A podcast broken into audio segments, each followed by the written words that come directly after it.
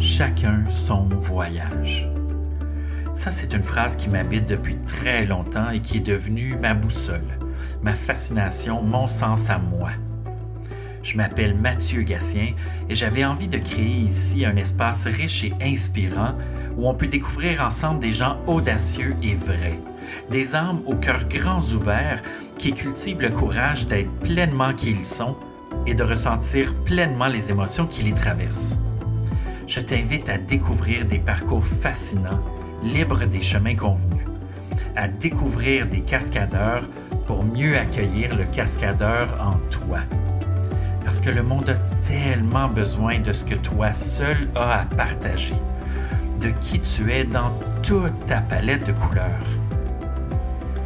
Merci de passer un moment avec nous. Tu es en bonne compagnie.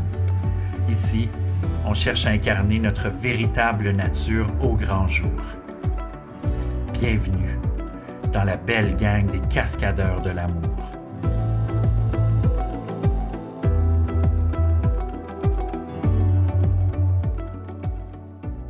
Super. Hey, bonjour Thibaut Duchesné. Comment vas-tu? Ça va bien, Mathieu. Merci de l'invitation. Oui, merci d'avoir accepté. Merci de prendre du temps. Euh, c'est vraiment, je suis vraiment content. On s'est parlé hier euh, pour se rencontrer pour la première fois. On a une, relation euh, vieille de 20, 22 heures. J'étais vraiment content. on a eu une belle conversation. c'est très excitant pour moi de, jaser de, de, plein de trucs autour de, l'expérience humaine, autour de la, des, plein de formes de résilience, de conscience de soi. Euh, j'aime beaucoup, tu sais, on, a été, euh, notre agent connecteur euh, et la formidable Ariane Gauthier, donc que certains connaissent sous le nom de Harry Cuicui. donc, Ariane, que je connais depuis un, bon moment, pendant des conversations, certains partages, je disais, il faut absolument que tu parles à Thibault, c'est, incroyable, tu sais, vous avez des focus, puis toi, on, va en parler plus loin. Là, tu es, psychologue euh, depuis euh, un, très long moment. Donc, c'est sûr que toi, tu as une profondeur, puis une expertise, puis une recherche poussée qui est continue euh, sur plein de facteurs qui, sont directement impliqués dans, l'expérience humaine. Donc, je suis vraiment, vraiment content que, que tu aies décidé de, de, prendre du temps pour qu'on jase aujourd'hui. Ben, moi aussi. Merci. Je vais, je vais te je vais te donner l'exercice euh, euh, peut-être inconfortable d'entendre ta propre bio. Puis euh, on pourra replonger, on pourra replonger là-dedans en jasant par la suite pour donner un peu de contexte aux gens qui nous écoutent. OK, ben écoute, mon nom, mon prénom, c'est Thibault, non pas mon nom de famille. je suis psychologue depuis 2008. J'ai, euh, en tant que psychologue, j'ai débuté ma, pratique quand j'ai fait mon internat en soins palliatifs. Euh, je pensais que, euh, en tant qu'étudiant, que c'était là où j'allais apprendre le plus, ce qui était vrai. par la suite, je me suis spécialisé un peu par, non pas par choix, mais juste par en suivant le fil des choses en douleur chronique. Euh, puis j'ai travaillé après 12 ans, 10 ans en douleur, euh, donc des gens qui avec des maladies ou des accidents qui vivaient avec de la douleur. En parallèle, euh, je me suis intéressé durant mes études à l'hypnose. Euh, en premier temps, quand en recherche, euh, j'étais dans le laboratoire de Jean-Roch Laurence à Concordia, où j'ai fait une thèse sur euh, l'hypnose et les mémoires autobiographiques. Puis par la suite, cliniquement, j'ai continué mes formations en hypnose et je suis certifié par la Société américaine d'hypnose clinique. Je suis aussi un, consultant approuvé. C'est une technique que j'adore et que je trouve très efficace pour certaines problématiques. Euh, comme la douleur, mais aussi d'autres choses dans l'apprentissage d'habilité. Ben, écoute, euh, sinon, euh, c'est à peu près ça. Je pense que le début de parcours est, vraiment intéressant, juste de par pour, pour souligner l'ouverture d'esprit, ou en tout cas avoir été exposé à plein de choses. Tu es né en France, tu as passé ton enfance aux États-Unis, puis ensuite tu as atterri à Montréal à l'adolescence. Exactement, exactement. Et je pense que mon intérêt pour la psychologie, même si j'ai réalisé après mon bac en philo que je voulais devenir psychologue, parce que en faisant le bac en philo, j'ai réalisé que c'était la psychothérapie qui était la vraie philosophie. Euh, c'était pas la philosophie académique qui m'intéressait, c'était le, partage de croyances, le, défi de revoir ses croyances, le doute derrière ça. Donc, c'est ça qui m'a amené à la, à la psychothérapie. Mais euh, je pense que j'ai toujours été quelqu'un qui questionnait. Euh, j'ai un vieux souvenir, j'avais peut-être quatre ans. J'avais des amis en France euh, qui, étaient, qui habitaient dans l'immeuble à côté de chez moi. Puis c'était deux jumeaux. Puis je me demandais pourquoi je suis moi, pourquoi je ne suis pas eux? Et quand j'ai déménagé à Atlanta à l'âge de sept ans, euh, Atlanta n'était pas une ville multiculturelle en, 87. Euh, c'était le, sud profond. Puis euh, mes parents m'avaient mis dans une école publique. Il n'y avait pas une personne qui parlait le français. Puis ils m'ont posé là. Puis ils ont dit bon ben écoute. Non, et avec. et je me rappelle encore de de ma première journée assis, tout le monde me regardait, puis j'étais comme un martien euh, parce que pour des petits Américains du Sud, quelqu'un d'un autre pays n'existait même pas. Euh. exact. Mais je me rappelle encore de la gentillesse. Euh, je me rappelle de comment on pouvait se communiquer avec des signes. donc, l'être humain m'a toujours été très curieux, très intéressé par, par l'autre. même si si par la suite, j'ai appris qu'ils m'ont fait des tours et tout ça parce que j'étais l'étrange, mais le souvenir qui m'est resté avec moi, c'était la gentillesse des gens et comment on voulait communiquer ensemble, on voulait essayer de se comprendre. je pense, de, après, il y a plein d'autres choses euh, qui ont sûrement contribué au fait que je suis devenu psychologue. Euh, euh, la souffrance humaine, quelque part, qu'on hérite, qu'on vit. Mais ces deux, ces deux éléments-là de mon souvenir ont été des choses vraiment importantes pour moi. Je, les accorde au fait que ce que je fais présentement est vraiment une vocation profonde euh, que juste un travail. C'était quoi ton. Moi, on dirait que j'ai vraiment été euh, euh, impressionné, ou en tout cas, l'impression de, de, la phrase que tu as dite m'a vraiment frappé c'est quoi le, contexte ou la vision du monde d'un jeune enfant qui se demande pourquoi je suis moi et pourquoi l'autre est l'autre? Est-ce que soit dans ton contexte familial ou dans les modèles que tu avais autour de toi, est-ce que tu associes ça à quelque chose de précis? Écoute, c'est une bonne question. J'ai jamais vraiment pensé à ça. Je sais pas c'était quoi le contexte je me rappelle encore, c'est comme un souvenir, euh, ce qu'on appelle en anglais flashbulb memory, où on a une image très précise et je regardais par la fenêtre et je voyais la maison de, mes amis. Puis je, pense que je me posais la question, c'est quoi l'expérience? C'est quoi la réalité? Pourquoi je vois le monde de ma perspective et non pas une perspective d'une autre personne? Je pense que ça venait vraiment juste de cette curiosité philosophique, on va dire, par rapport à euh, l'ontologie de la vie, euh, le sens de la réalité. Pourquoi? Je pense que j'ai été un être extrêmement sensible, que je suis toujours, et je pense que cette sensibilité-là euh, s'est exprimée de cette manière-là. Tu dis que cette sensibilité-là s'est exprimée de cette manière-là à un très jeune âge. c'est quoi ton, ton souvenir? si tu t'arrêtes un moment et tu penses à cette grande sensibilité-là, comment elle a évolué dans le temps de l'enfance? Tu as quand même été euh, téléporté, euh, France, Atlanta, Montréal. on s'entend que mm. c'est trois mondes différents. Est-ce que tu vois l'évolution euh, ou le trajet de cette sensibilité-là? Mm. Quelle question. on y va profond. Ouais, désolé, la, la, la, cascade, arrive vite. tu sais, je pense que cette sensibilité était là. Puis euh, quand on a déménagé aux États-Unis, euh, mes parents ont vécu beaucoup de stress, d'adaptation euh, mm-hmm. vis-à-vis ce, ce, grand déménagement.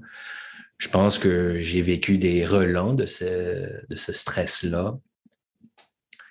Et je pense au début, euh, puis pendant longtemps, je n'ai pas su comment gérer cette sensibilité-là. Puis, euh, puis Thibault, sans t'arrêter hmm? dans ton élan, mais moi, tu viens de dire la phrase qui m'habite, qui était derrière la question que je t'ai posée, c'est de, effectivement, enfant, de ne pas savoir gérer ces sensibilités-là. Puis je pense que c'est là où ça touche beaucoup, beaucoup de gens dans le fait qu'il n'y a pas de mode d'emploi. Non, et comment la partager? Comment mettre des mots mmh. dessus? Ah, euh, euh, et encore plus pour moi, parce que durant cette période-là, je ne parlais pas l'anglais. Donc, il y avait quelque chose de, réaliste, d'isolement, de dire, j'ai pas la langue des autres pour communiquer. Euh, puis, il y avait des choses peut-être que je ne pouvais pas communiquer à mes parents ou ils n'étaient pas disponibles. Donc, il y a eu cette solitude très vite. Euh, et je n'ai pas su comment vraiment la gérer jusqu'à beaucoup plus vieux. ouais, comme la plupart d'entre nous. Toi, tu as décidé de, pousser, d'approfondir et, et, vraiment de, concentrer beaucoup de ton voyage là-dessus, mais comme la plupart d'entre nous, c'est pas c'est OK je pense, comme enfant, comme jeune adulte ou comme adulte euh, avancé, si ça existe, euh, on fait du mieux qu'on peut avec les outils qu'on a. Hein. Exactement, exactement. Donc, il y avait ce, cet intérêt-là, je te dirais, si on va un peu chronologiquement dans l'âge, je pense à 17 ans. Euh, parce qu'avant ça, je pense qu'il y avait un certain, il y avait beaucoup de frustration, il y avait peut-être beaucoup de colère refoulée, il y avait beaucoup d'incompréhension. Euh, beaucoup d'impuissance face à euh, ce que la vie m'avait légué euh, mm-hmm. ou ce que je percevais que ce que la vie m'avait légué. Et j'ai découvert à 17 ans la musique punk rock. Et ça, ça a oh. été une explosion pour moi. Et non pas nécessairement la musique en tant que telle que j'aimais beaucoup, mais la philosophie derrière cette musique-là est souvent été sous le terme de DIY, do it yourself, fais-le toi-même. Et pour un jeune de 17 ans qui découvre cette musique-là, puis qui regarde que ces groupes-là, il n'y avait pas, euh, euh, disons, euh, je suis plus haut que toi, moi je suis une superstar, toi tu es juste un fan. On était ensemble. des fois, les groupes jouaient par terre, on pouvait parler aux musiciens. C'était des jeunes de notre âge ou juste un peu plus vieux. Euh, puis il y avait dans un zine que j'avais lu dans le temps Maximum Rock and Roll, il parlait du DIY, de fais-le toi-même. Et pour moi, ça a été une révélation. Et c'était l'idée de euh, arrête de te plaindre et fais-le toi-même. Et j'ai rencontré des amis à travers ça. On a commencé à faire des shows. J'ai fait une compagnie de disques, sorti des albums. Euh, par la suite, euh, avec euh, un groupe de musique de Vancouver, je suis devenu leur manager. On, a booké des oh, tournées nous-mêmes. On a tourné pendant des, des stretches de deux mois à faire tout le Canada, tous les États-Unis, donc de Vancouver à Halifax, Halifax à Miami, Miami à San Diego, San Diego à Vancouver. Et pour moi, encore une fois, c'était extrêmement puissant euh, comme expérience. Euh, euh, c'était dans le temps où il n'y avait pas d'Internet, on n'avait pas de cellulaire, on appelait des gens, puis ouais, je connais quelqu'un dans cette ville qu'on n'est jamais allé, il fait des shows, c'est cinq pièces, tu pourras coucher sur les planchers de chez ma mère ou chez mon père. Et on partait comme des pirates, puis on rencontrait des gens extraordinaires, puis tu avais des gens euh, extrêmement riches qui nous restaient, on restait dans des maisons à je ne sais pas combien de pièces, puis le papa venait nous voir. on était des jeunes, là, on était peut-être 20 ans, 22 ans. Puis il disait, vous voulez-vous des cigares à 10 pièces ou à 200 pièces? 200 pièces, on ne fumait même pas de cigares, mais on se dit pourquoi pas. Euh, et où on était dans des mobilhomes euh, avec des gens extrêmement pauvres qui avaient le cœur sur la main.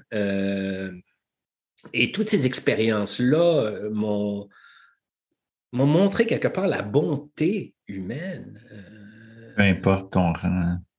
Oui, puis la, construction qu'on était ensemble, on, faisait tout ensemble, on faisait nos propres t-shirts, on faisait nos pins, on faisait, on sortait nos disques. Euh, il y avait une communauté là qui était extrêmement puissante et qui m'a vraiment encadré dans mon jeune âge, qui reste en moi encore une partie extrêmement importante. Qu'est-ce, qui, qu'est-ce que tu ressentais qui était derrière cette puissance-là? Est-ce que c'était que tout le monde se mobilisait derrière nous avons quelque chose à dire?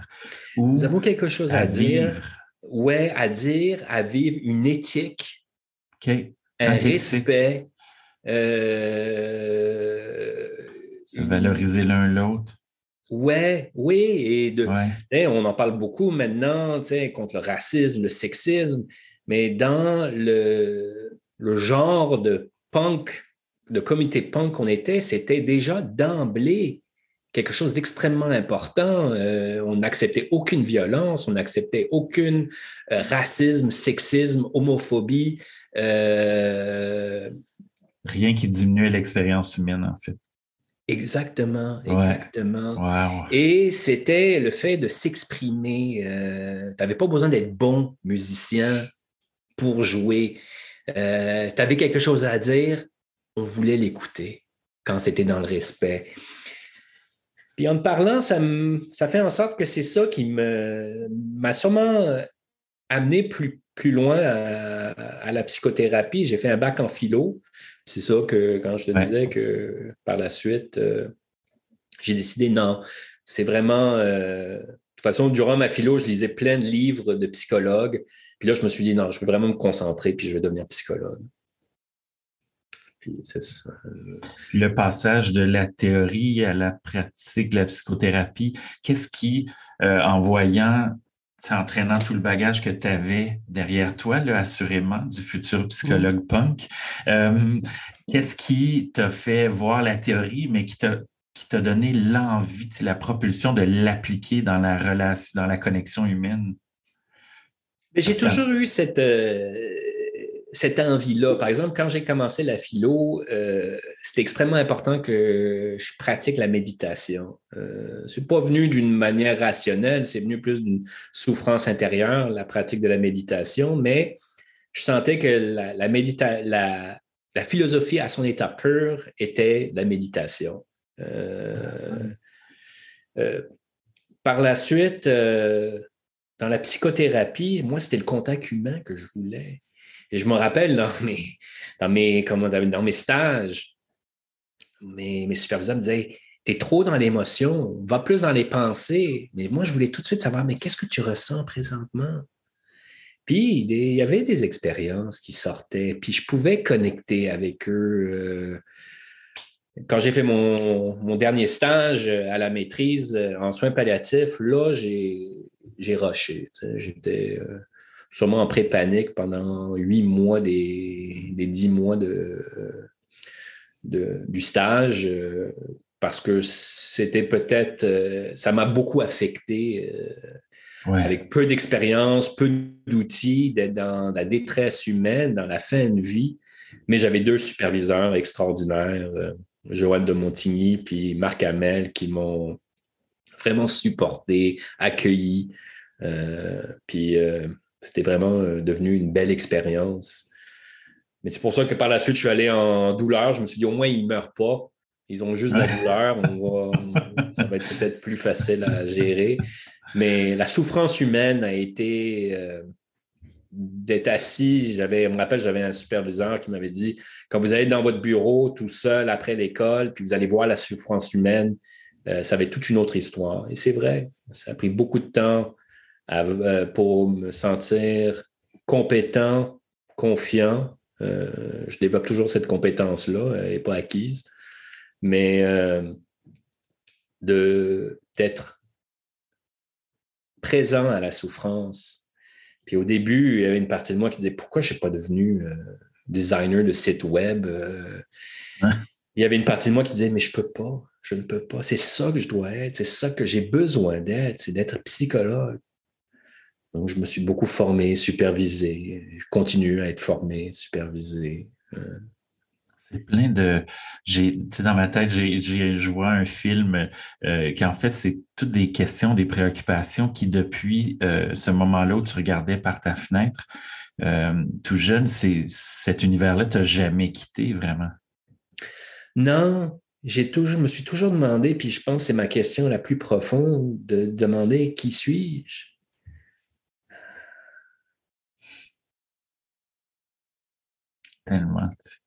C'est une... Qu'est-ce que tu penses de la réponse de cette question-là? Qu'est-ce que tu penses que, en fait, est-ce qu'on n'en arrive jamais à une réponse? Ou est-ce qu'on ou est-ce qu'on la teste? Ou est-ce qu'on la voit évoluer? Ou est-ce qu'on. Peut-être on apprend à la poser, la question, d'une manière plus humble, plus ouverte, avec plus de curiosité. Je ne sais pas. Qui suis-je? Quelle question, hein? Mm. Avant de faire un voyage, c'est toujours utile de savoir un peu qui navigue, en fait, sachant que tout change tout le temps. Puis, tu sais, en parlant, je, me dis si c'est peut-être cette question-là, euh, un peu dans une métacognition que je souhaite que mes clients euh, se posent quelque part, peut-être, comme je dis, dans une métacognition dans le sens global. Après ça, il y a une, plus de précision dans la thérapie euh, par rapport à ce que la personne veut. Mais cette curiosité de tourner vers l'intérieur et se, se poser des questions, être curieux, à regarder l'intérieur, se demander c'est quoi ça? Qu'est-ce que je ressens? Qu'est-ce que je pense? Qu'est-ce que j'ai envie de faire dans ma vie? Qui puis, vous le, puis vous le voyez pas, là, tout le monde, mais il sourit en ce moment. Tu sais, Thibaut a le sourire en ce moment, dans le sens que, puis je veux, je, sais que je te, je te coupe euh, dans ton élan, mais, mais je veux le souligner parce que c'est le questionnement intérieur n'est pas synonyme de lourdeur. non, je, vibre présentement à l'intérieur de moi. J'ai des courants électriques partout. Euh. Non, c'est cette question-là. C'est quoi la vie? C'est quoi cette réalité? C'est quoi ce monde qu'on est? C'est des questions euh, si simples. Un enfant la pose continuellement dans son émerveillement. Je vois mon fils, il a six ans quand il neige. Waouh, il neige! C'est quoi ça? Ça se déballe à chaque instant. Ouais. Puis moi, je trouve, je, c'est important euh, pour moi, je pense pour beaucoup de gens, d'insister sur le fait que se questionner peut se faire avec une certaine légèreté, vraiment d'être animé par l'énergie, plus de curiosité, d'émerveillement, de privilège de vivre cette belle, ce beau voyage-là qu'est la vie.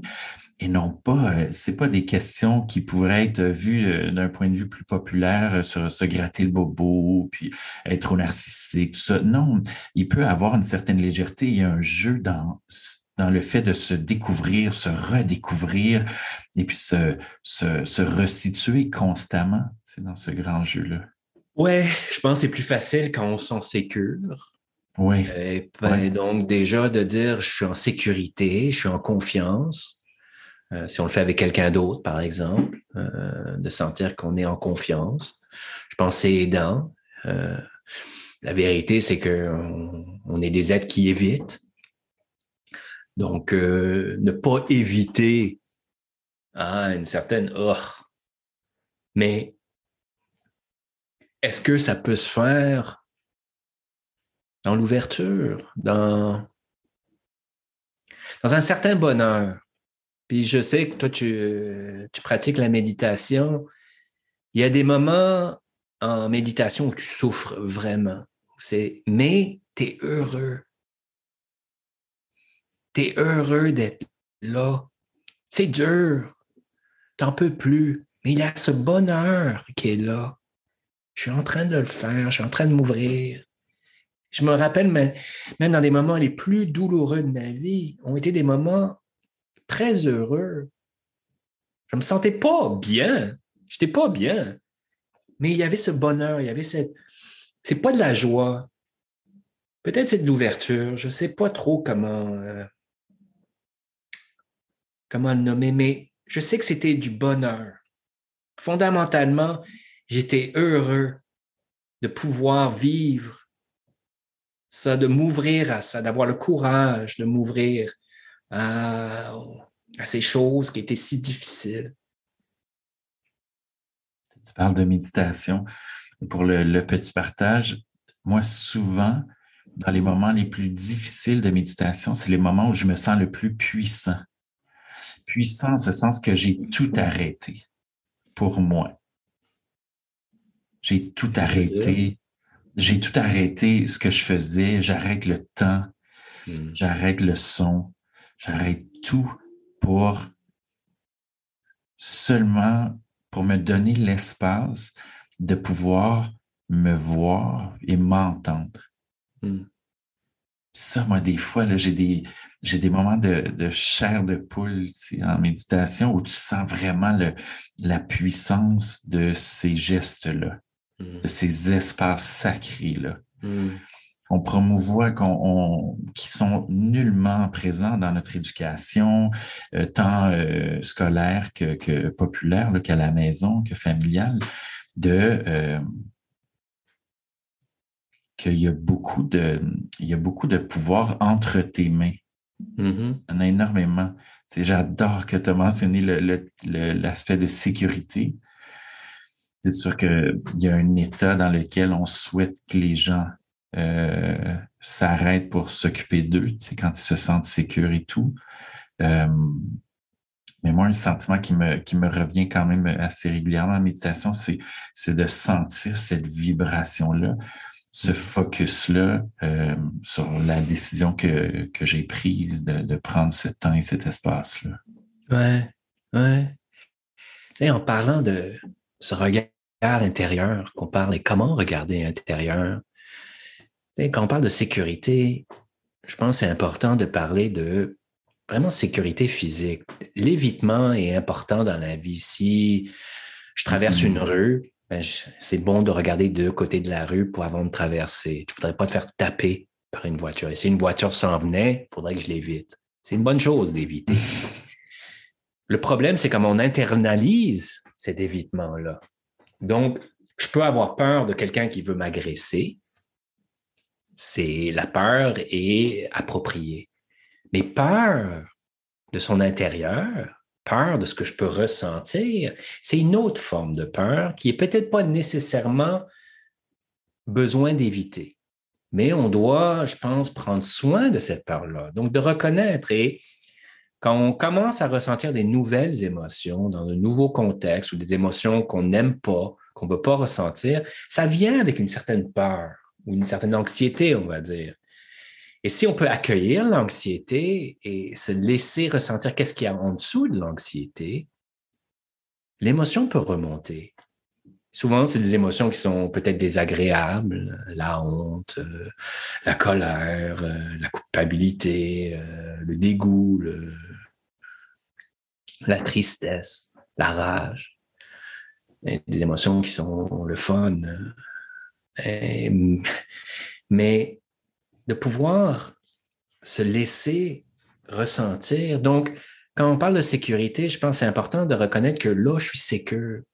Il n'y a rien qui se passe. Je suis dans ma maison, je suis dans un pays qui est calme, je suis dans une, partie du monde qui est calme. Mm-hmm. Il n'y a rien d'extérieur qui va venir me blesser. Maintenant, est-ce que je peux faire face à cette anxiété, à cette peur-là intérieure?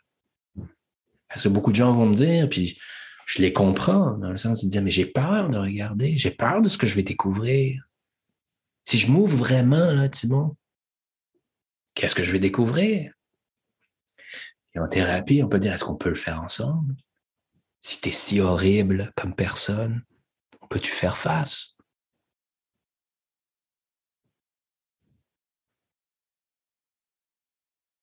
Le mot ensemble est important. Ouais, Ouais, ça a été la chose la plus difficile pour moi, le ensemble. Et je pense que ça, ça demeure quelque chose qui est extrêmement sensible pour moi, ce ensemble, parce que j'ai voulu le faire tout seul. moi, et puis, ben, sans faire ma propre psychothérapie, euh, je, je vois d'où ça vient. Mais le ensemble, que j'ai besoin de toi, était fondamental dans ma propre guérison, dans mon processus de guérison. Et je le vois fondamental dans la guérison des autres aussi. Et ça m'amène aussi ma réflexion de comment je peux être avec toi à chaque fois que je rentre en séance, en thérapie. Un peu pour utiliser Carl Rogers, qui est un psychologue euh, des années 50, qui, a euh, développé l'humanisme, euh, qui est à la base, on va dire, de la psychothérapie et de la psychologie, qui est quoi? La compassion complète envers l'autre, l'empathie complète, le non-jugement, le côté authentique de soi.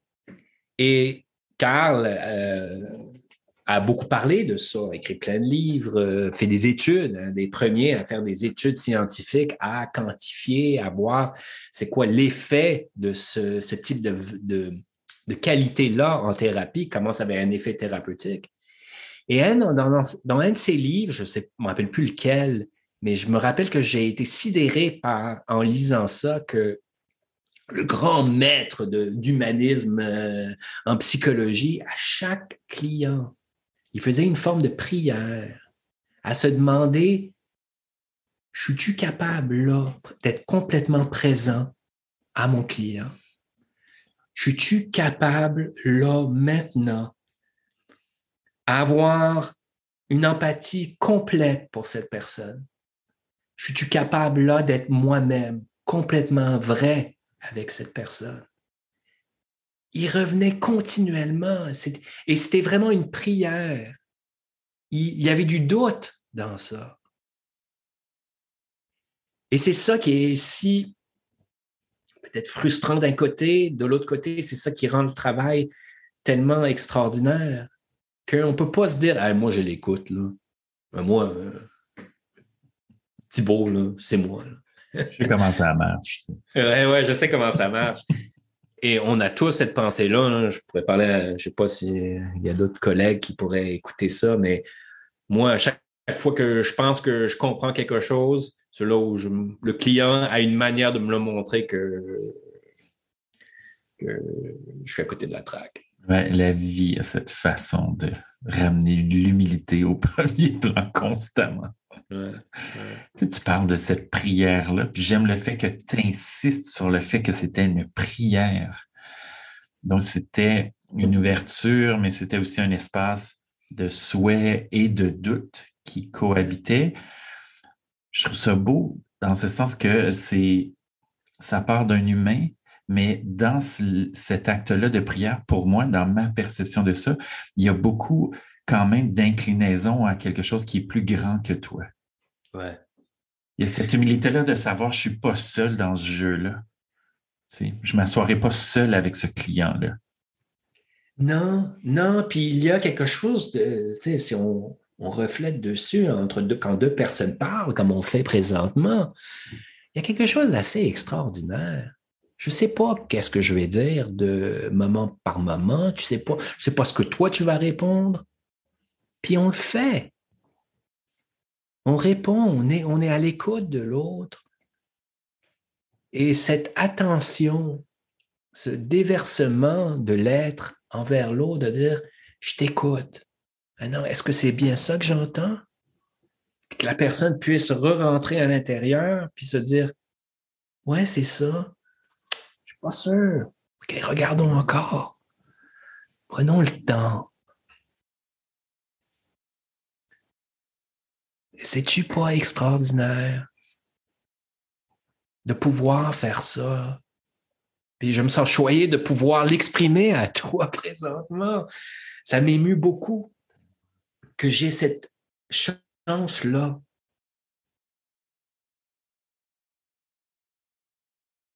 On l'oublie des fois. Ouais. Dans le de la vie. Ouais, prendre le temps. Ouais. Tantôt, tu parlais de, tu parlais de certains commentaires de, tes superviseurs ou dans mm. ton cheminement euh, euh, scolaire qui disaient, euh, qui critiquaient le fait que tu tombais rapidement dans l'émotion. Mm. moi, une des choses qui m'a vraiment, vraiment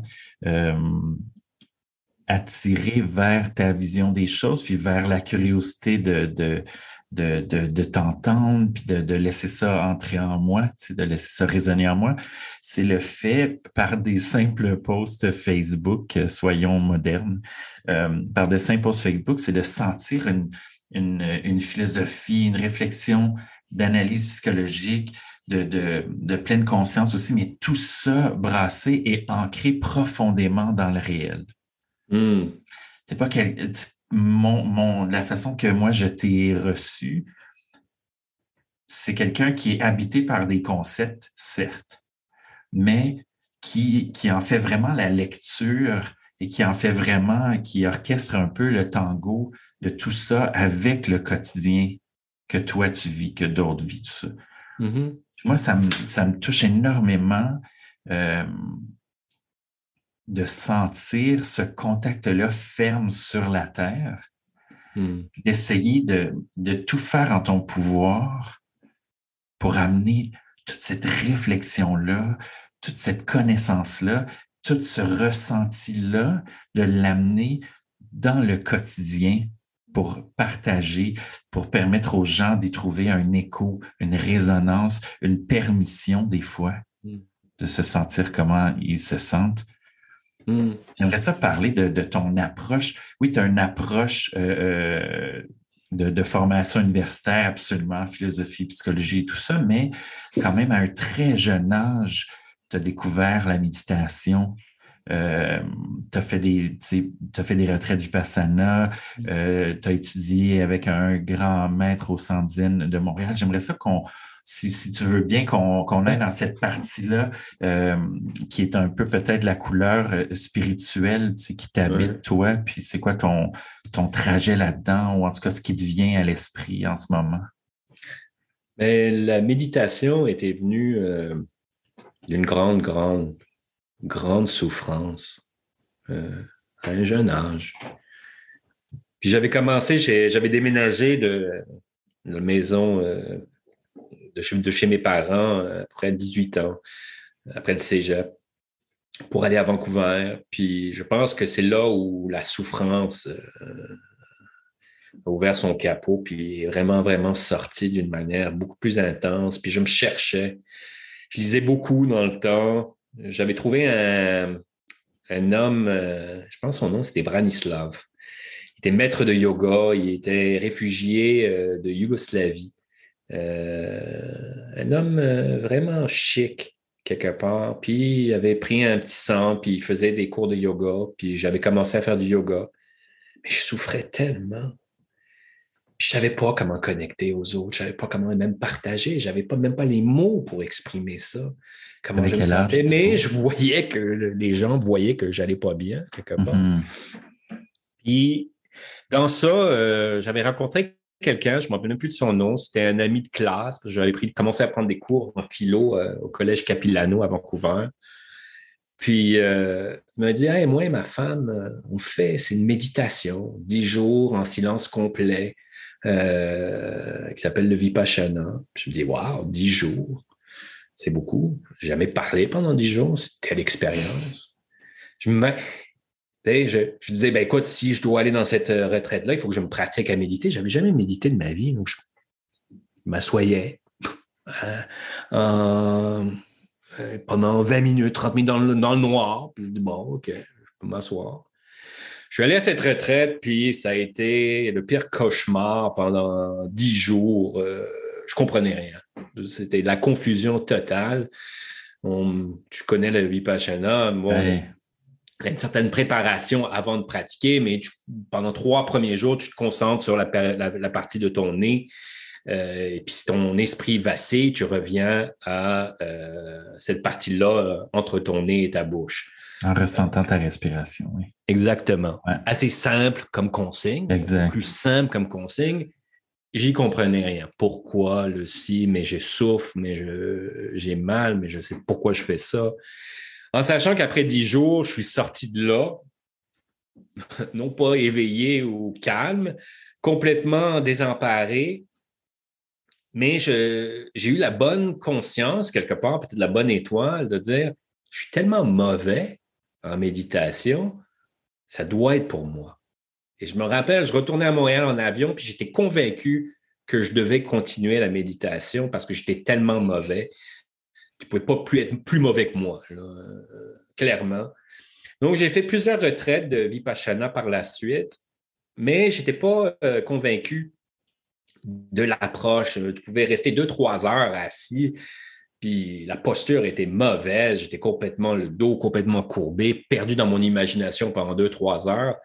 Euh, ça m'allait pas. Puis je lisais des récits sur le zen, puis ils étaient très sur la posture. Donc, je pensais que le zen peut-être pourrait m'aider à avoir une bonne posture de, méditation. Puis dans le temps, j'avais regardé dans le bottin téléphonique à zen. Puis il y avait deux centres zen à Montréal dans le temps. Euh, j'ai appelé un, puis en parlant à la personne, elle m'a dit Ah, tu es plus anglophone, va voir Albert Lowe euh, au centre zen de Montréal. Donc j'ai appelé. Puis euh, le centre Zen de Montréal est un centre qui est extrêmement authentique dans la pratique spirituelle, non pas zen, mais vraiment spirituelle. Et j'ai passé, ben, je pense, autour de plus de 20 ans maintenant au centre. Euh, un peu moins maintenant parce que je suis, euh, je monoparental avec euh, mon fils. C'est plus difficile d'aller au centre, mais j'ai fait beaucoup, beaucoup de retraites là-bas. Et ça a été important pour moi, même si dans ma, ma, pratique personnelle, je pense que la psychothérapie m'a beaucoup, beaucoup aidé. Mais je pense que je, serais une personne extrêmement souffrante encore si je n'avais pas eu toutes ces heures et ce temps-là de méditation euh, durant la vingtaine, mais j'étais tellement... Euh, j'avais tellement de difficultés socialement, euh, personnellement, spirituellement. Et les grosses montagnes se sont adoucies avec le temps. Je pense que j'ai appris aussi à me connecter avec mon corps, avec mes émotions, je pense que la, pièce manquante pendant longtemps, c'est ce partage-là émotionnel. Même si Albert a toujours été là, et même dans des moments de, partage profond, il m'a dit, je suis là, puis je, peux te parler, euh, puis on peut se parler. Mais c'était toujours dans une approche spirituelle. Je pense que mm-hmm. moi, j'avais besoin aussi d'une approche psychologique dans la vie réelle. ouais.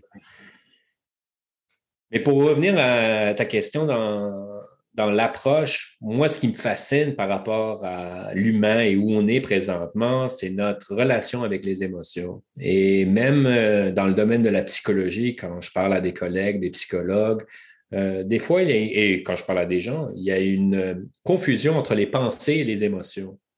Quand je dis comment tu te sens par rapport à ce que Sandra t'a fait euh, hier en manquant le, rendez-vous?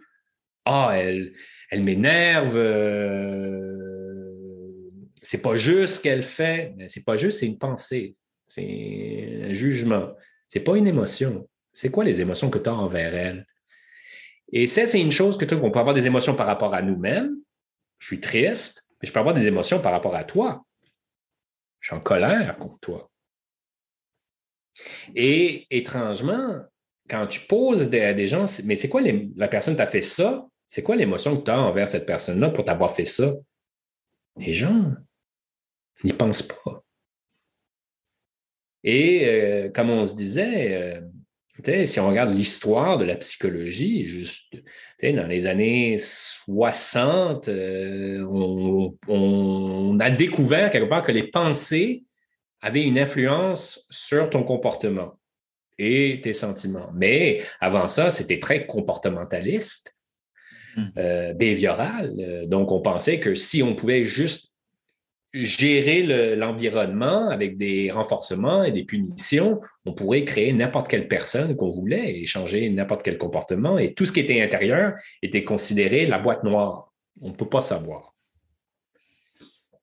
Et, euh, mais donc, les pensées, donc, il y a toute une vague de cognitivo-comportemental qui est vraiment axée sur changer les pensées. Et c'est juste dans les années 90 où la première fois que le mot intelligence émotionnelle est sorti dans un journal scientifique. Euh, en 90, c'est fou quand tu y penses. On pourrait dire que les émotions n'est pas un problème, mais il peut avoir une intelligence. Là. Donc, je pense qu'il y a de la difficulté euh, dans le sens de réaliser qu'on est des êtres émotionnels à la base et on réfléchit un peu. Non pas le contraire, que la société nous dit qu'on doit être des êtres rationnels euh, qui réfléchissent tout le temps, puis les émotions un petit peu.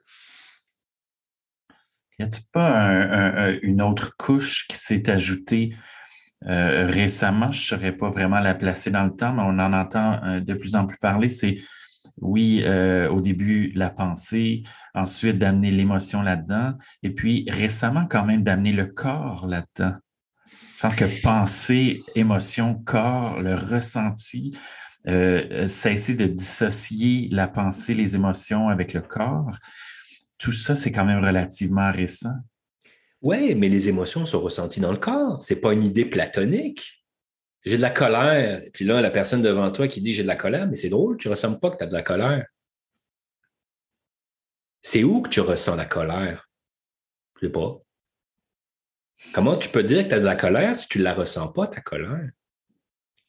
Donc, c'est pas que la personne n'est pas en colère, c'est qu'elle s'est coupée des sensations physiques qui amènent la colère. Donc, de ramener le corps c'est aussi de ramener les émotions. Quand je sens de la tristesse, je la sens dans mon visage. C'est des sensations physiques. Quand je suis en colère, clairement, c'est physique. J'ai de la tension musculaire, je deviens rouge, je deviens tendu. Ton corps te trahit même? Quand tu es en colère, dans le sens qu'il dit fort, euh, il dit fort probablement bien avant que tu le dises euh, verbalement. Oui, ça, c'est une autre chose que souvent nos, conjointes, par exemple, vont peut-être le savoir avant nous. Oui. En colère, c'est bon, non. non. ah ouais, c'est vrai. je suis frustré à propos de je ne sais pas quoi. Mais de pouvoir revenir, et je pense que c'est ça quand tu parlais de l'approche, euh, puis le lien entre peut-être la psychothérapie puis la méditation ou la pleine conscience, c'est comment revenir dans son corps puis reconnaître ses émotions dans son corps. Puis je pense des questions pour moi qui sont importantes, que je me pose moi-même, qu'à certains moments je pose à des clients, me dire Je suis triste. C'est où que tu ressens la tristesse? Ben ici. Comment tu la ressens, cette tristesse-là? Ah, c'est comme une boule, puis elle est serrée. Si on pouvait juste la porter, cette boule-là. Puis souvent, j'utilise des analogies avec des enfants parce que surtout, surtout si la personne a des enfants, ils peuvent comprendre. Si tu avais un enfant qui était triste devant toi, qu'est-ce que tu ferais? Tu dirais, tu chutes? Mm-hmm. Tu dirais, viens, faire un câlin. Comment on pourrait faire traiter cette émotion-là que tu n'aimes tellement pas? À la tenir, à la porter. Puis, Claire, étrangement, quand les gens s'ouvrent, les choses changent très, très vite. Des fois, euh, des fois, c'est presque instantané. L'accueil sous toutes ses formes, hein? L'accueil de l'autre, l'accueil de soi, l'accueil de la situation. De reconnaître dans cet accueil-là qu'avant l'accueil, il y a la résistance. On a des systèmes de défense. On se protège. Et tout le monde le fait. OK? c'est pas le psychologue là, qui a tout compris puis qui est, je sais pas, médecin, aide spirituelle. Non, je suis un humain, j'ai des défenses. Ma psychologue te le dirait. ah, absolument. Donc, et je pense que c'est sain euh, que ça soit comme ça parce que c'est là qui amène un peu le respect je comprends que c'est difficile. Je comprends que tu ne veux pas y aller là. Je le comprends. Hmm. Et c'est ton choix. Moi, je te pointe la porte. Je te pointe la direction. Si tu veux y aller, je peux te suivre. On peut y aller ensemble quelque part. Je ne peux pas y aller pour toi. Mais juste en disant ça, tu reconnais la personne. La personne se sent vue quand même à entendre ça, puis à sentir ça.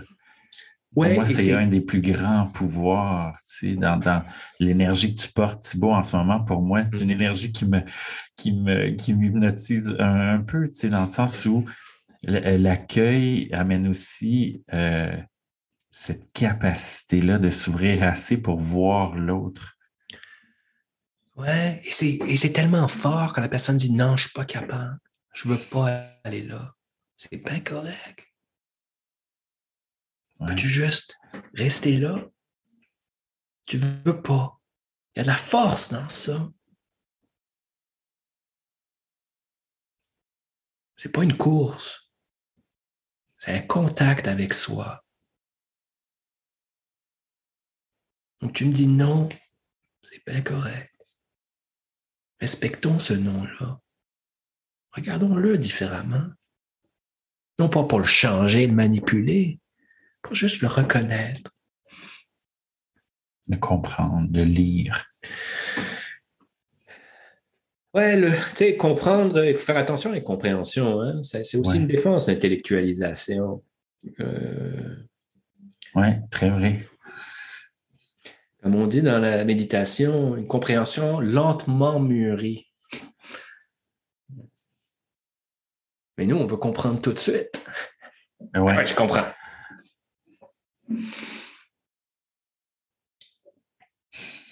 Si la, ce qu'on est en train de parler, bon, la spiritualité ou juste le travail de soi, euh, d'un point de vue plus général, n'est-ce pas juste un processus d'exposition? On s'expose à ce qu'on évite. Et je pense si j'avais une définition peut-être euh, générale et de base sur la santé, c'est être capable de tout ressentir, de tout vivre intérieurement. Si je peux tout, si je, si j'avais la baguette magique, je me dis, je vais tout ressentir. T'aurais-tu des obstacles vraiment à la vie? La vie va t'amener des obstacles, ça, ça, fait partie de la vie. La vie n'est pas facile. Mais, et c'est pour revenir, est-ce que le problème de la vie, c'est-tu les choses de la vie qui se passent ou comment je les vis intérieurement? C'est-tu la maladie? C'est-tu la pandémie? C'est-tu perdre une job? Euh, une séparation qui est si compliquée? Ou comment je vais me sentir si ça, ça arrive? Et je pense, et euh, c'est rien d'extraordinaire ce que je viens de dire, dans le sens que cognitivo-comportemental va dire clairement que ce n'est pas les situations de la vie qui sont problématiques, c'est nos interprétations. J'irai un peu plus loin oui, nos interprétations influencent comment on se sent par rapport à ces choses-là. Donc, qu'est-ce que quelqu'un me dit récemment avec ce qui se passe avec la pandémie et tout ça? Je suis anxieux, je suis stressé par la pandémie. Pourquoi tu es stressé? Qu'est-ce qui se passe? Mais je ne veux pas pouvoir voir mes grands-parents pour Noël. Puis ils n'ont pas tant de temps à vivre, le temps est précieux. OK, en dessous de ce stress-là, si le stress, l'anxiété était un évitement, je ne veux pas ressentir ça, je ne veux pas ressentir ça, ça serait quoi? Je suis déçu. Hmm. Ben ouais. Ben ouais. On peut-tu s'ouvrir? Au fait que tu es déçu?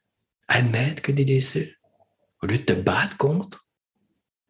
Mais j'aurais dû passer plus de temps avec eux avant la pandémie comme si euh, tu pouvais remplir ton verre, puis tu n'aurais plus envie de les voir parce que ton verre était plein et saturé. Euh. En plus, en regardant vers l'arrière.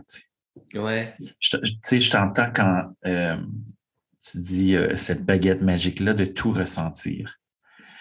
Mais pense pas qu'avec ça, quand même, dans l'éducation dans le partage dans comment on se soutient les uns les autres, il y a aussi une capacité très importante de lire notre ressenti?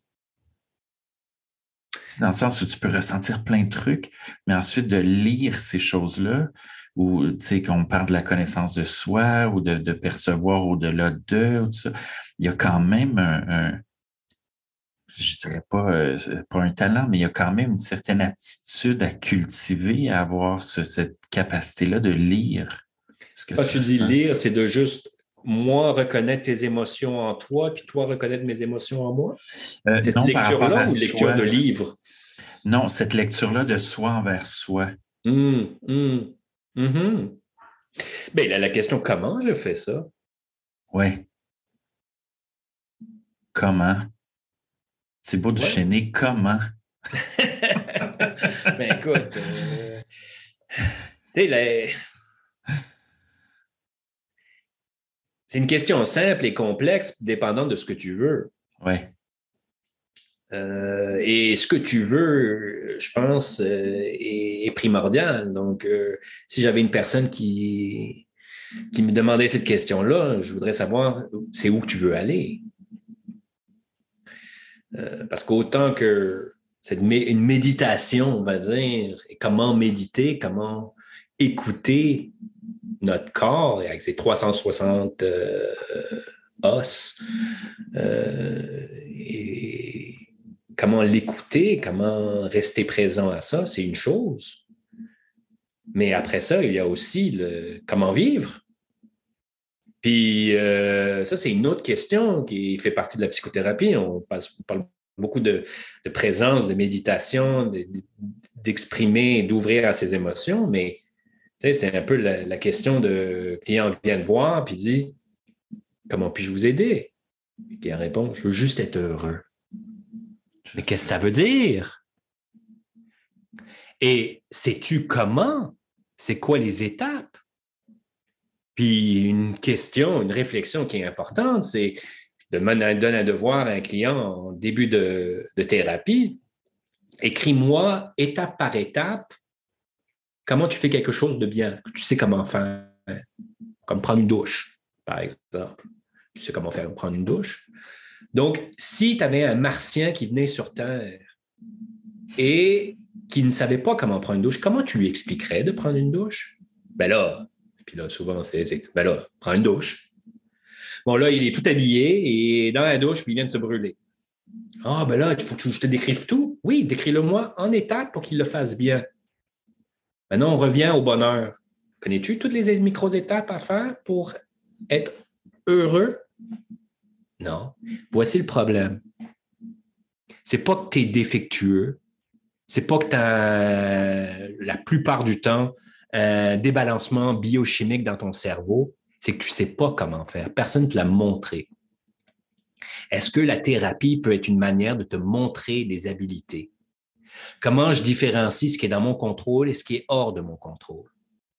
Comment je sais la différence de quand je dois répondre euh, comportementalement à une situation par mes émotions ou par ma tête?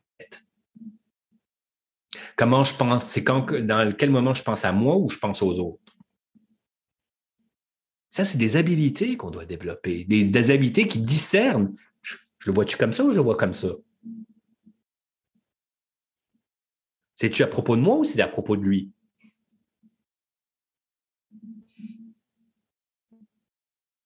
Et ça, ça s'apprend comme des mathématiques. C'est pas par intuition qu'on apprend des mathématiques. Non, on a un prof qui nous apprend 2 plus 2 égale 4. Pourquoi on ne l'apprend pas alors? Parce que je pense qu'il y a une partie que c'est l'aveugle qui, qui amène euh, l'autre aveugle. Euh, tu sais, la, psychothérapie puis la psychologie euh, n'est pas dans son essor. on, on, a fait beaucoup d'erreurs dans le domaine de la psychologie. Mm-hmm. ce qu'on pensait était aidant, en fin de compte, on nuisait. Euh, on est encore dans ce domaine-là, même si on sait qu'il y a beaucoup de choses dans, la, psychothérapie qui est aidant et qui aide et qui améliore. Je pense qu'on devient de plus en plus près. C'est pour ça que je suis tellement fasciné et enjoué par rapport où est le domaine. Il est fascinant présentement où est le domaine et comment les changements de paradigme sont en train de se faire. Euh, par exemple, toutes les écoles de psychologie sont en train de s'effondrer. Qui est une bonne chose. On, se battait ensemble à se dire mon école est mon école de pensée est meilleure que ton école de pensée. Et regarde, on a des recherches scientifiques qui le démontrent, comme le cognitivo-comportemental est meilleur que n'importe quoi d'autre parce qu'on a plein de recherches qui démontrent son efficacité. Mais on réalise que c'est peut-être pas ça. Euh, fondamentalement, qu'il y a peut-être d'autres choses. Et c'est une bonne chose. On sait que, par exemple, les troubles mentaux, il n'y aura pas un DSM-6. Euh, l'idée de catégoriser les gens avec des troubles mentaux n'est pas aidant, n'aide pas les gens à aller mieux. Euh, ça ne parle pas de toi. Euh, et c'est quoi les éléments, on va dire des angles morts à l'intérieur de toi que tu ne vois pas dans ta prise de décision? Ou les facteurs éléments. Est-ce que c'est l'évitement expérientiel? Est-ce que c'est une clarification de tes valeurs profondes? Est-ce que c'est de, des, croyances, des schèmes de pensée et une fusion de ces schèmes de pensée euh, à l'intérieur de ton être qui, te bloque à voir des nouvelles expériences? Et je pense qu'on devient beaucoup plus euh, ouvert à ces idées-là et que la relation thérapeutique est extrêmement importante. Donc, tu peux avoir les meilleures techniques au monde, tu peux être le meilleur technicien, psychologue au monde, mais si tu n'as pas une relation qui est profonde, sincère, non pas que le psychologue le pense, mais que le client le pense. Et voici l'autre, euh, élément qui ressort de plus en plus. Euh, et c'est malheureux. Les années d'expérience ne montrent pas la compétence du psychologue. Même c'est le contraire. Plus le psychologue a de l'expérience, plus de chances il va être incompétent ou sa compétence va diminuer, pour, pour mieux dire. Il faut demander au client comment il se sent dans la relation. Qu'est-ce qui fait que ça... dire comment? Qu'est-ce qui fait que sa compétence diminue? J'aimerais ça que tu déballes ça un petit peu. Ben écoute, ce que la recherche va nous montrer, c'est que le problème, c'est que tu commences à voir et tu commences à avoir des heuristics, des heuristiques, je pense qu'on dit ça en français.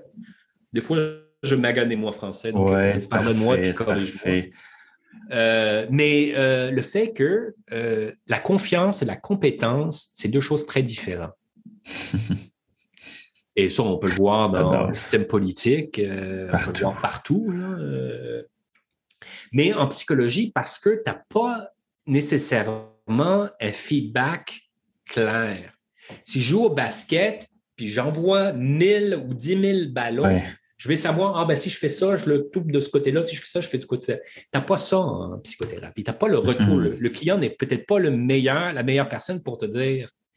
Elle est si tu lui demandes, mais on ne lui demande pas souvent dans des questions très précises. Aujourd'hui, comment tu as trouvé la relation? Est-ce qu'on a parlé des choses qui étaient importantes pour toi? Est-ce que tu t'es senti soutenu, entendu?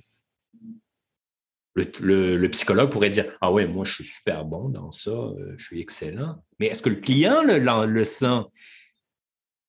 C'est une chose que toi tu le, tu le saches, mais le client peut-être ne le, sait pas. Ça revient, dans la, ça, revient dans la force du ensemble. Voilà. Voilà. Tellement. Et ça amène des nouvelles discussions. Si tu dis, ben non, Thibault, je ne me suis pas senti entendu, tu me parlais de ça, puis c'était pas ça que je voulais parler. C'est pas-tu riche comme information? Ben ouais. Ben parle-moi. Dis-moi ce que tu veux. Tu as raison. Là, je t'ai pas entendu.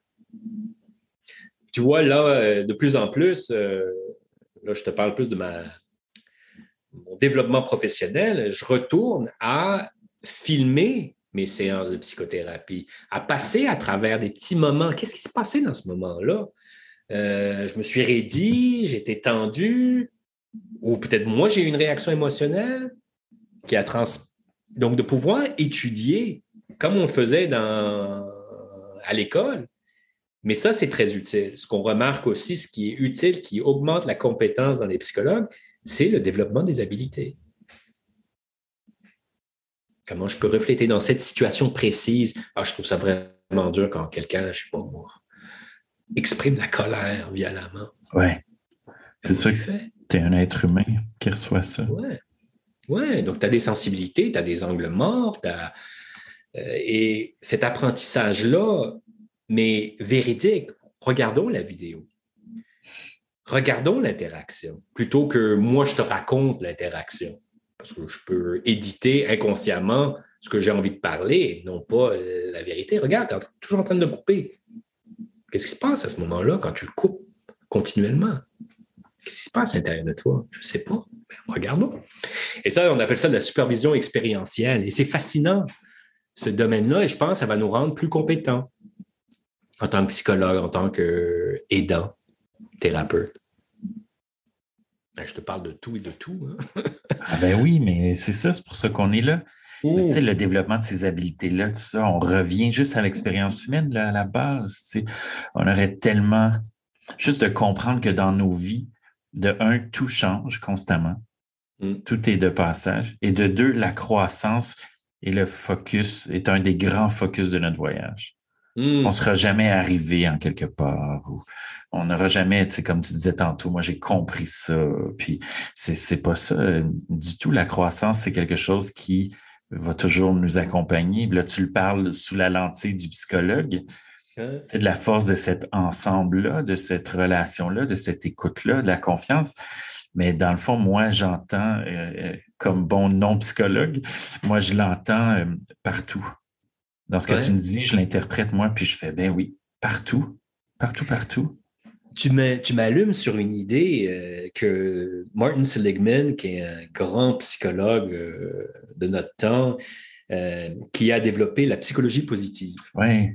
C'est comme le père, je crois, de la psychologie positive. C'est comme le considéré comme étant le père de la psychologie positive. Exactement. Et son histoire, pour la rendre, à dire en une minute, est intéressante. Il était psychologue. Euh, je pense dans sa vie personnelle, c'était quelqu'un qui était assez marabout dans sa vie. Et il donne, euh, disons, euh, l'auteur de la psychologie positive à sa, à sa fille. sa jeune fille qui avait peut-être 6-7 ans dans le temps, puis là, il était en train de juste pour mettre une parenthèse, avant la psychologie positive, Martin Seligman a développé euh, le concept de euh, euh, l'impuissance acquise, qui est un concept qui a été validé par des milliers d'études et qui explique la dépression. Que ah, on peut apprendre quelque part je pense que les recherches dernièrement montrent qu'il y a peut-être un système euh, de base dans notre cerveau d'impuissance. Mais dans la vieille étude, c'était euh, qu'on pouvait apprendre à un chien, par exemple, à devenir impuissant. Même s'il y avait une possibilité de sortir de la souffrance, le chien ne le prendrait pas parce qu'on lui a appris à être impuissant. Et ce concept-là a été euh, développé et montré que c'était une belle explication pour comment les gens pouvaient euh, développer la dépression. Donc, pour revenir à Martin Seligman, qui coupait ses rosiers dans son jardin, puis euh, il était marabout, j'imagine, de, la manière qu'il l'écrit, et sa fille lui a dit, à lui dit, tu sais, euh, papa, il y a un moment donné, tu m'as dit, arrête de, de chouiner ou je ne sais pas quoi. Puis, tu sais quoi, j'ai pensé fort, je me suis forcé, puis j'ai arrêté de chouiner. C'est vrai, hein? Il dit oui, c'est vrai. Alors, toi, arrête d'être marabout. Euh, et ça l'a amené une réflexion à dire, tu sais, on passe le temps en psychologie à étudier la souffrance, à étudier euh, la souffrance humaine dans tous ses angles. Pourquoi on n'étudie pas la force, la résilience, le courage, le bonheur? Et il a passé les derniers 20 ans de, sa vie à, étudier ça en tant que chercheur. Puis, euh, je faisais une longue histoire pour me ramener à... Euh, j'ai perdu mon fil d'idée. C'est pas grave, on parlait que de ton focus de développer les habiletés, euh, dans ta pratique à toi que ça pouvait tellement être. Bon, euh, voilà, ça y est, c'est revenu, merci. Donc, il a écrit une anthologie euh, qui, avec d'autres chercheurs qui s'appelait Homo Prospectus. Et ce qu'on a découvert récemment avec toutes les études en neurologie, c'est que l'humain, ce qu'on sait de l'humain, et ça, ça vient de Martin Seligman, on ne peut pas l'appeler un Homo sapiens, parce que sapiens veut dire sage. Et clairement, si on regarde les ah. nouvelles, si on regarde l'histoire, l'homme n'a pas arrivé à une certaine sagesse. Ce qui est clair, c'est que notre cerveau est fait pour regarder le futur. Continuellement, on est en train de évaluer qu'est-ce qui va se passer après, qu'est-ce qui va se passer après. Donc, quelque part, ça enlève à peu près 150 ans de psychologie qui était tout le temps basée sur le passé. Qu'est-ce qui s'est passé dans ta vie? Qu'est-ce qui s'est passé dans ton enfance? Et peut-être qu'on est des êtres du futur. Donc, je reviens à ce que tu disais par rapport à cette croissance personnelle. Qu'est-ce que je veux devenir? Et peut-être la question bien plus importante de qui j'étais ou qui je suis. Et ça, il y a de la force dans ça, il y a de la puissance dans ça. Si on se laisse dire, mais qui je veux devenir? Comment je peux faire? Il y a de l'ownership dans ça. Pardonnez mon français, je ne sais jamais comment traduire ce mot avec la puissance qu'il a en anglais. Oui. Euh, absolument. Et pour moi, ça, cette question-là, OK, mais qu'est-ce que tu veux dans la vie? Puis je souhaite que dans un an, je regarde Thibault aujourd'hui et dire Oh mon Dieu, c'était un dinosaure, ce gars-là. Oui, exact, hein, exact. Ben oui. Donc, on veut grandir, on veut évoluer. Oui, on veut se réactualiser. Euh. Oui, qu'est-ce que je ne sais pas? qu'est-ce qui va devenir? Oh mon Dieu, hum. c'est vrai. Mais c'est parce qu'on est des êtres qui, euh, qui, aiment la routine, qui aiment le confort. Des fois, c'est les crises qui font en sorte qu'on on peut se sortir puis évoluer euh, un grand V. Oui. Cette, cette, cette notion-là aussi que les souffrances, dans toutes leurs difficultés, dans tous leurs challenges, mais les souffrances sont des portes extraordinaires de croissance.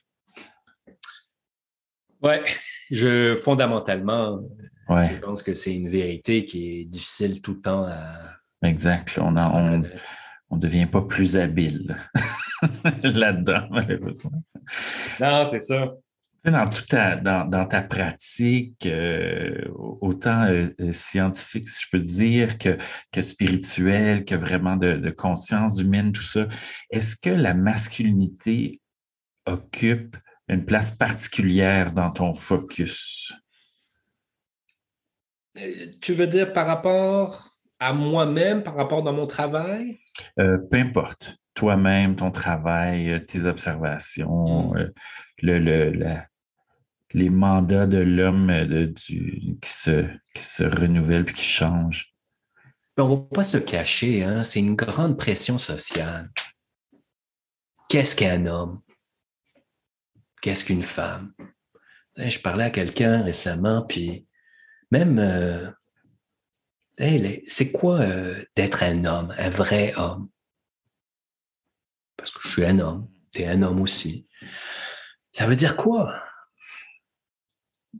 Et puis on sait que les hommes et les femmes sont différents biologiquement, euh, hormonalement. Il y a quand même des différences, mais il y a des choses qui nous regroupent aussi. Puis ce qui est intéressant dans ça, c'est qu'il y a plus de différences entre hommes et entre femmes qu'entre les deux. euh, beaucoup plus de variabilité. Euh, tu as des hommes très efféminés, tu as des hommes très masculins, tu as des femmes très efféminées, tu as des femmes très masculines. Mm-hmm. Euh, donc, qu'est-ce que ça veut dire d'être un homme pour toi? Moi, je te la pose la question. Ah, tu me la poses la question. Moi, je suis tellement dans ces questions-là en ce moment. Ouais. Donc, j'ai l'impression, euh, j'ai l'impression d'avoir des, réponses très euh, fragmentées.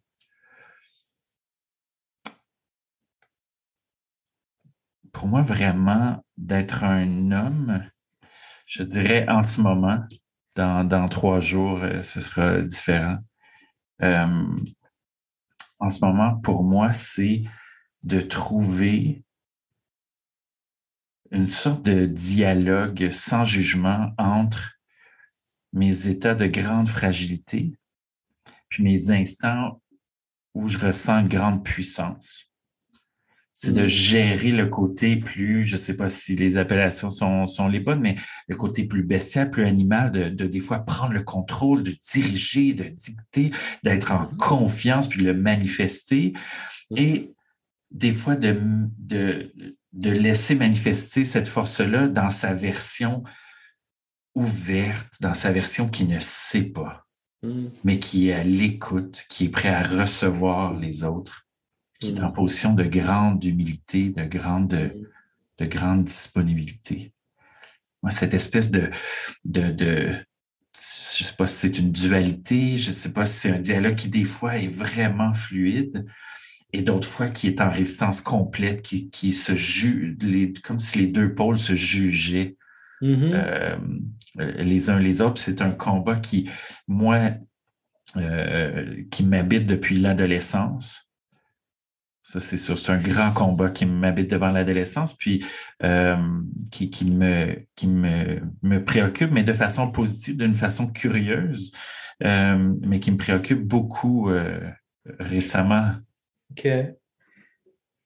Penses-tu que, bon, tu es un homme, tu as un pénis, penses-tu que tu as une partie de toi qui est, on va dire, plus féminine?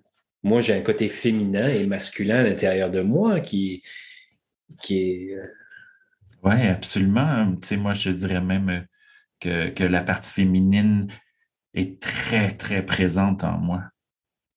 Est-ce un problème? Ça dépend des jours.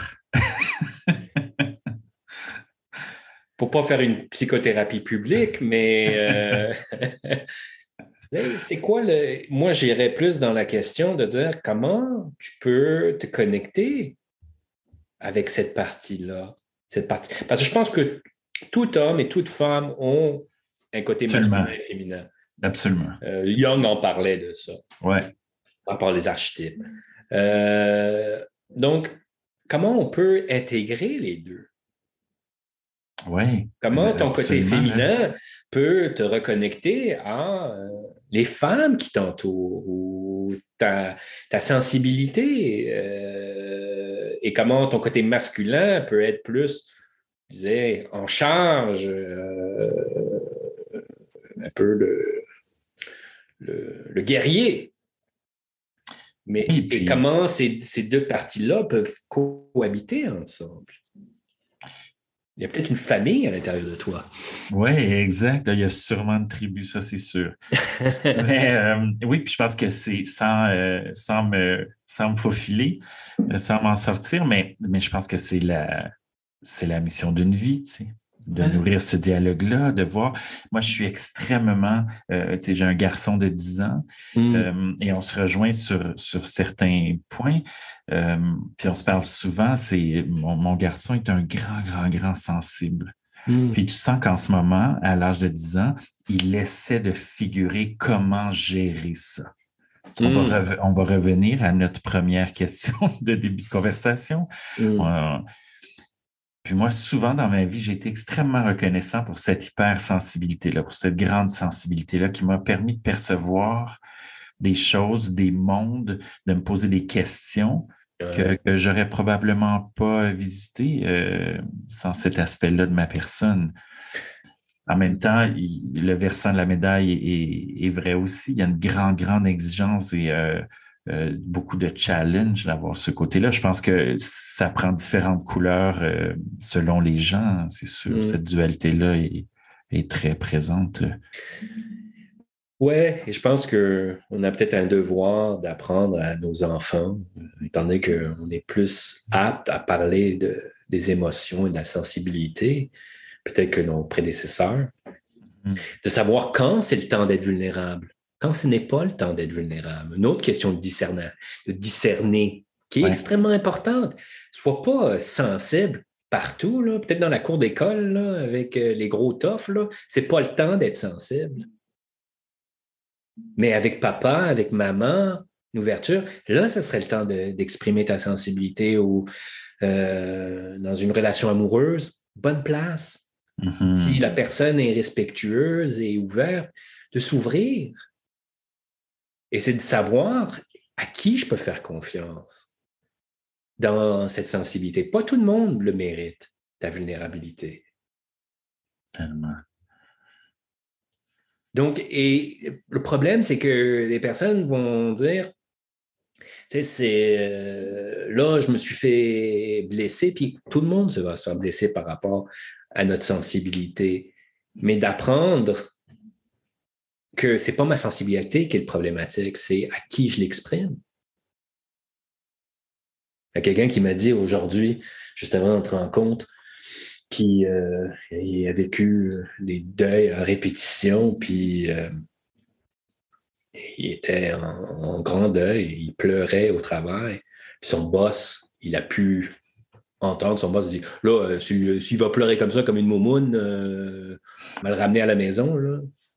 Le gars l'a entendu. La colère, tu dis? Mais à ce moment-là, pas sûr qu'il voulait la ressentir, cette colère-là. Ça n'aurait pas été bon qu'il l'exprime à cette personne-là, ça aurait créé un autre problème, mais pour dire, c'est pas à lui que tu vas montrer ta sensibilité.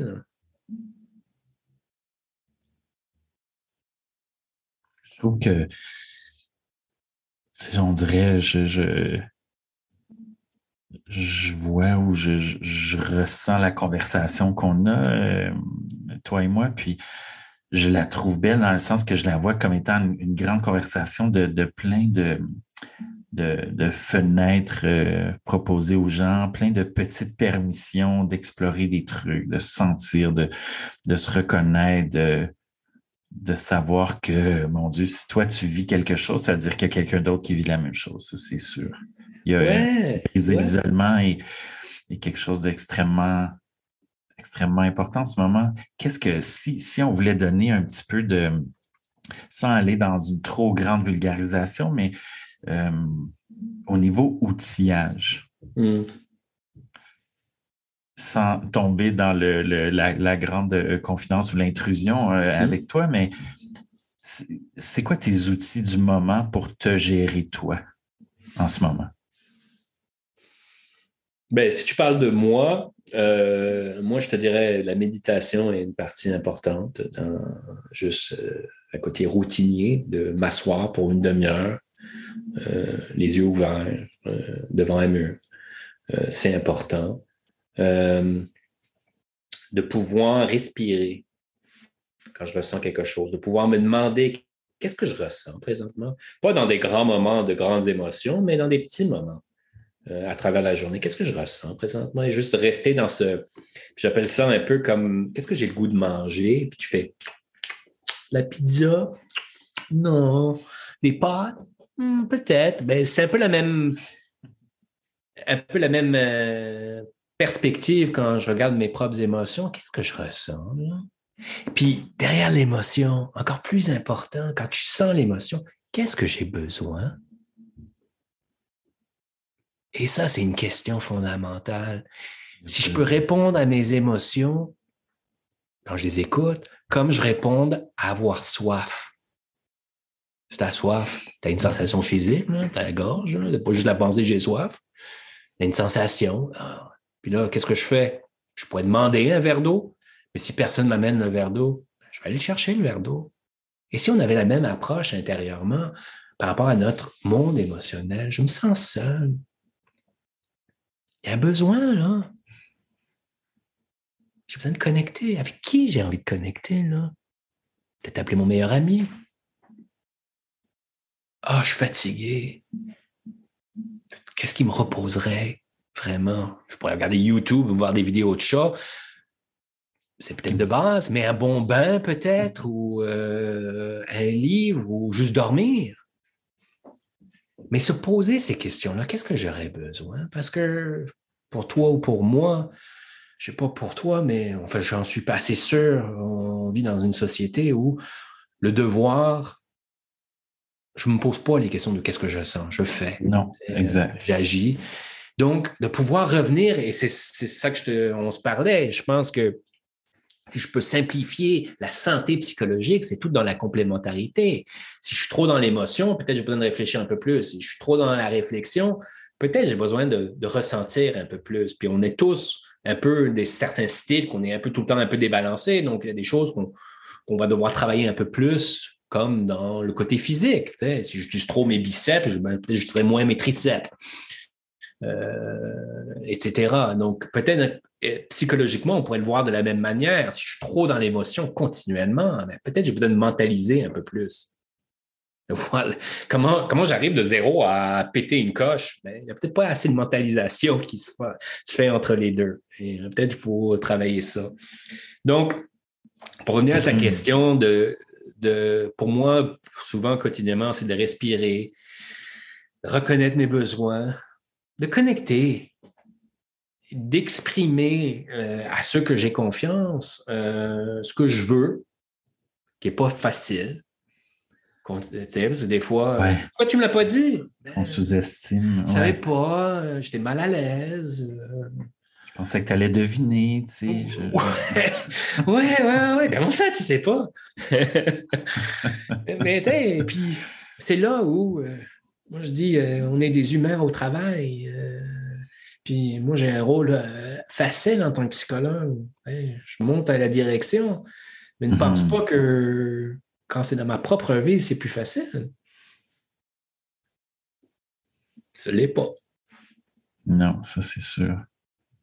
Si c'est pas l'inverse, c'est plus difficile. Des fois, c'est plus dur de te déjouer ou de, de sortir de tous ces rouages-là que tu connais.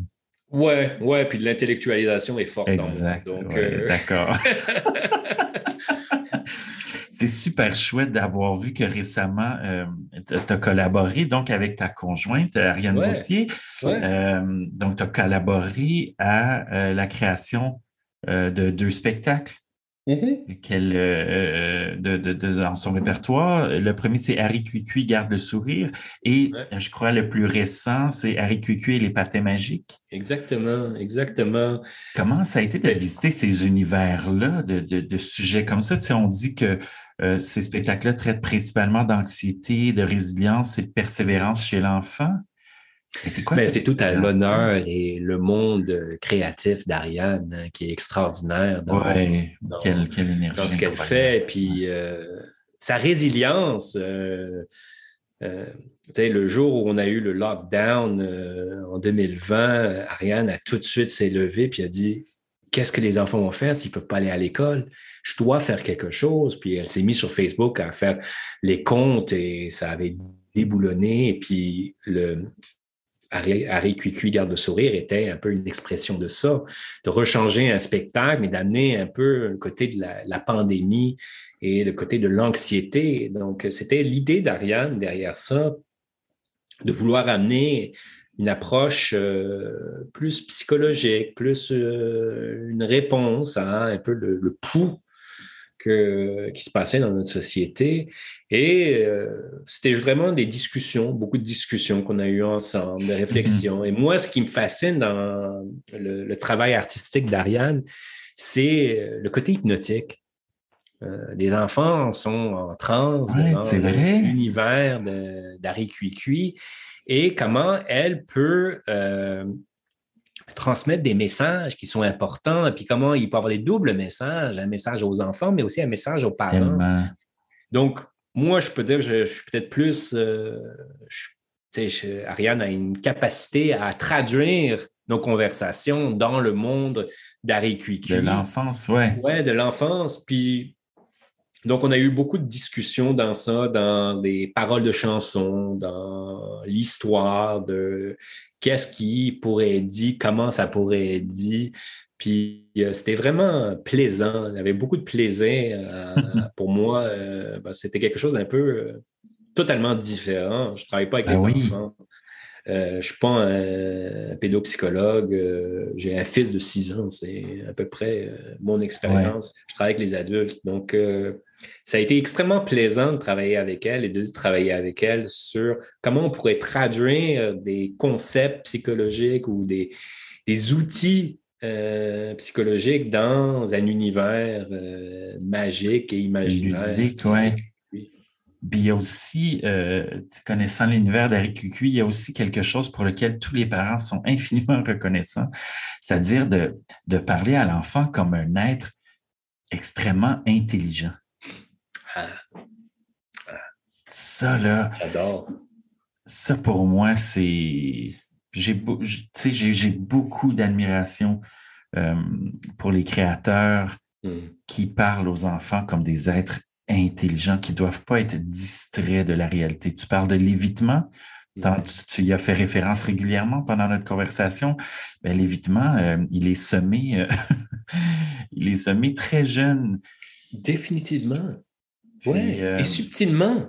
Oui, très subtilement. Tu sais, t'as mal, tu t'es tombé, euh, tu sais, voici un jouet, arrête de pleurer. Euh, tu sais, vraiment, euh, c'est pour ça que quand j'ai, su que tu avais collaboré aussi, tu sais, avec elle dans ce travail-là de conversation, de nourrir la vision, j'ai fait, ben oui, c'est sûr, c'est sûr, c'est sûr que c'est sûr que vous vous êtes rejoints là aussi, puis que Ariane est allée chercher ça. C'est quelque chose qui, qui l'habite dans ses intentions les plus euh, lumineuses. Oui, puis c'est intéressant euh, le reflet que tu fais par rapport à l'enfant et intelligent. Je ne sais pas pour toi, mais, ben, que nos enfants nous apprennent plein de choses euh, sur des leçons de vie profondes. Ben, tu as fait un podcast avec ton fils, clairement. oui. Tu, le vois tellement. c'est de se dire sans arrêt merci de m'apprendre à être papa. Moi, avant toi, je n'étais pas papa.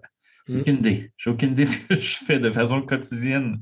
Donc, merci d'être dans ce laboratoire-là euh, avec moi. Puis euh, encore là, j'ai de l'air d'un euh, d'une machine à répétition, mais encore là, l'ensemble, le côté ensemble est fondamental à, la croissance tant à moi comme papa qu'à lui comme garçon, comme jeune homme, comme tout ça.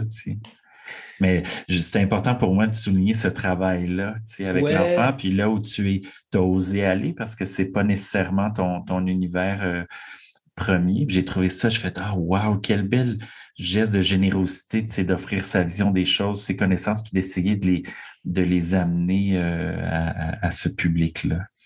Oh, je pense que la générosité va tout à Ariane et l'ouverture qu'Ariane avait par rapport à ça. Hein. ouais. Donc, euh, c'est fait vraiment informellement euh, euh, de cette manière-là. Mais j'adore cette idée de, de reconnaître que l'enfant est intelligent et que peut-être quand on devient adulte, on perd une certaine intelligence quelque part. Puis il y a un pédopsychiatre qui s'appelle Dan Siegel écrit un livre magnifique qui s'appelle Parenting from the Inside Out. Donc, ah. euh, de parenté de l'intérieur à l'extérieur. Et quelque part, euh, c'est par rapport à comment tu peux même guérir des blessures que toi, tu as eues à travers euh, élever un enfant. Et comment tu peux te connecter à cet enfant-là. comment il peut t'apprendre certaines choses. Parce que l'enfant est beaucoup plus euh, on s'entend, je parlais à une psychologue, euh, une collègue à moi, on disait peut-être notre objectif de vie, si on est pour me dire, c'est, c'est redevenir un enfant, d'avoir cette capacité expérientielle de vivre des émotions profondément et intensément, mais avoir un, cortex frontal assez établi de dire, là, j'ai de la rage, je voudrais te tuer, mais je ne le ferai pas. Parce que à trois ans, la rage est claire. Il y a des corporels, euh, quand sa veine va exploser de son front parce qu'il n'a pas son biscuit. Elle est vraie, là. Ah oui, Mais l'émerveillement est aussi vrai aussi.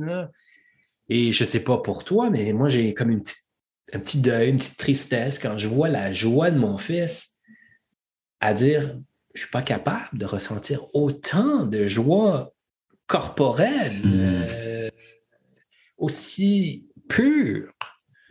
Euh, mais peut-être qu'on réapprend doucement à se laisser cet espace-là intérieur, mais tout en ayant un cortex préfrontal qui est connecté. L'intégration du cerveau de cette manière-là, je pense, euh, est une belle mission de vie, on va dire c'est un beau souhait euh, pour la suite du voyage. c'est un très, très beau souhait. Thibaut, je ne sais pas comment te remercier d'avoir pris ce temps-là avec moi, de, m'avoir donné euh, en quelque sorte ta confiance pour nous laisser rentrer dans ton espace euh, de pensée, mais de, de ressenti aussi. vraiment, je reçois ta générosité de, de partage en plein cœur. Ah, ben, merci à toi. C'était une expérience assez spéciale et unique. J'ai eu plein de, sentiments euh, remontés à travers notre conversation, euh, en souhaitant que ce qui a été dit entre nous soit aidant pour des autres. Euh, oui. Chercheurs, cascadeurs. Exact, exact. Tous ces grands cascadeurs. Si, pour les gens qui ont été comme moi pris en hypnose complète avec ton énergie puis tes partages, est-ce que les gens peuvent te rejoindre quelque part? Sur les réseaux sociaux, peu importe. Les réseaux sociaux, moins. Euh, j'aurais, ben écoute, euh, honnêtement, je ça fait un an que j'ai un site web que je tente de sortir. Oui, d'accord. Euh, beaucoup de travail ces temps-ci en thérapie, donc pas beaucoup de temps à faire d'autres choses. Mais euh, écoute, si vous voulez, si quelqu'un veut me parler, euh, il peut me trouver mon adresse courriel puis mon numéro de téléphone euh, sur l'Ordre des psychologues du Québec. Parfait. Génial. Sinon, mon adresse courriel, c'est Thibault, T-H-I-B-A-U-L-T, point Duchesne, mais sans accent aigu, donc D-U-C-H-E-N-E, arrobas, gmail.com. Fantastique. Super. Ben, encore une fois, merci beaucoup euh, d'être euh, entré dans, l'arène des cascadeurs de l'amour puis d'avoir partagé autant. Euh, je suis sûr que les ponts que les gens ont fait avec ce qu'ils vivent en ce moment ont été très riches. Puis en tout cas, moi, moi, je me sens très riche de notre conversation. Ah ben, moi, j'ai eu beaucoup, beaucoup de plaisir à te parler. Donc, merci à toi pour ce que tu fais puis ce don que tu donnes aux autres. Merci. Prends grand soin de toi, Thibaut. Moi aussi. Bon temps des fêtes. Bye bye. Joyeux Noël. Oui, joyeux Noël. Salut.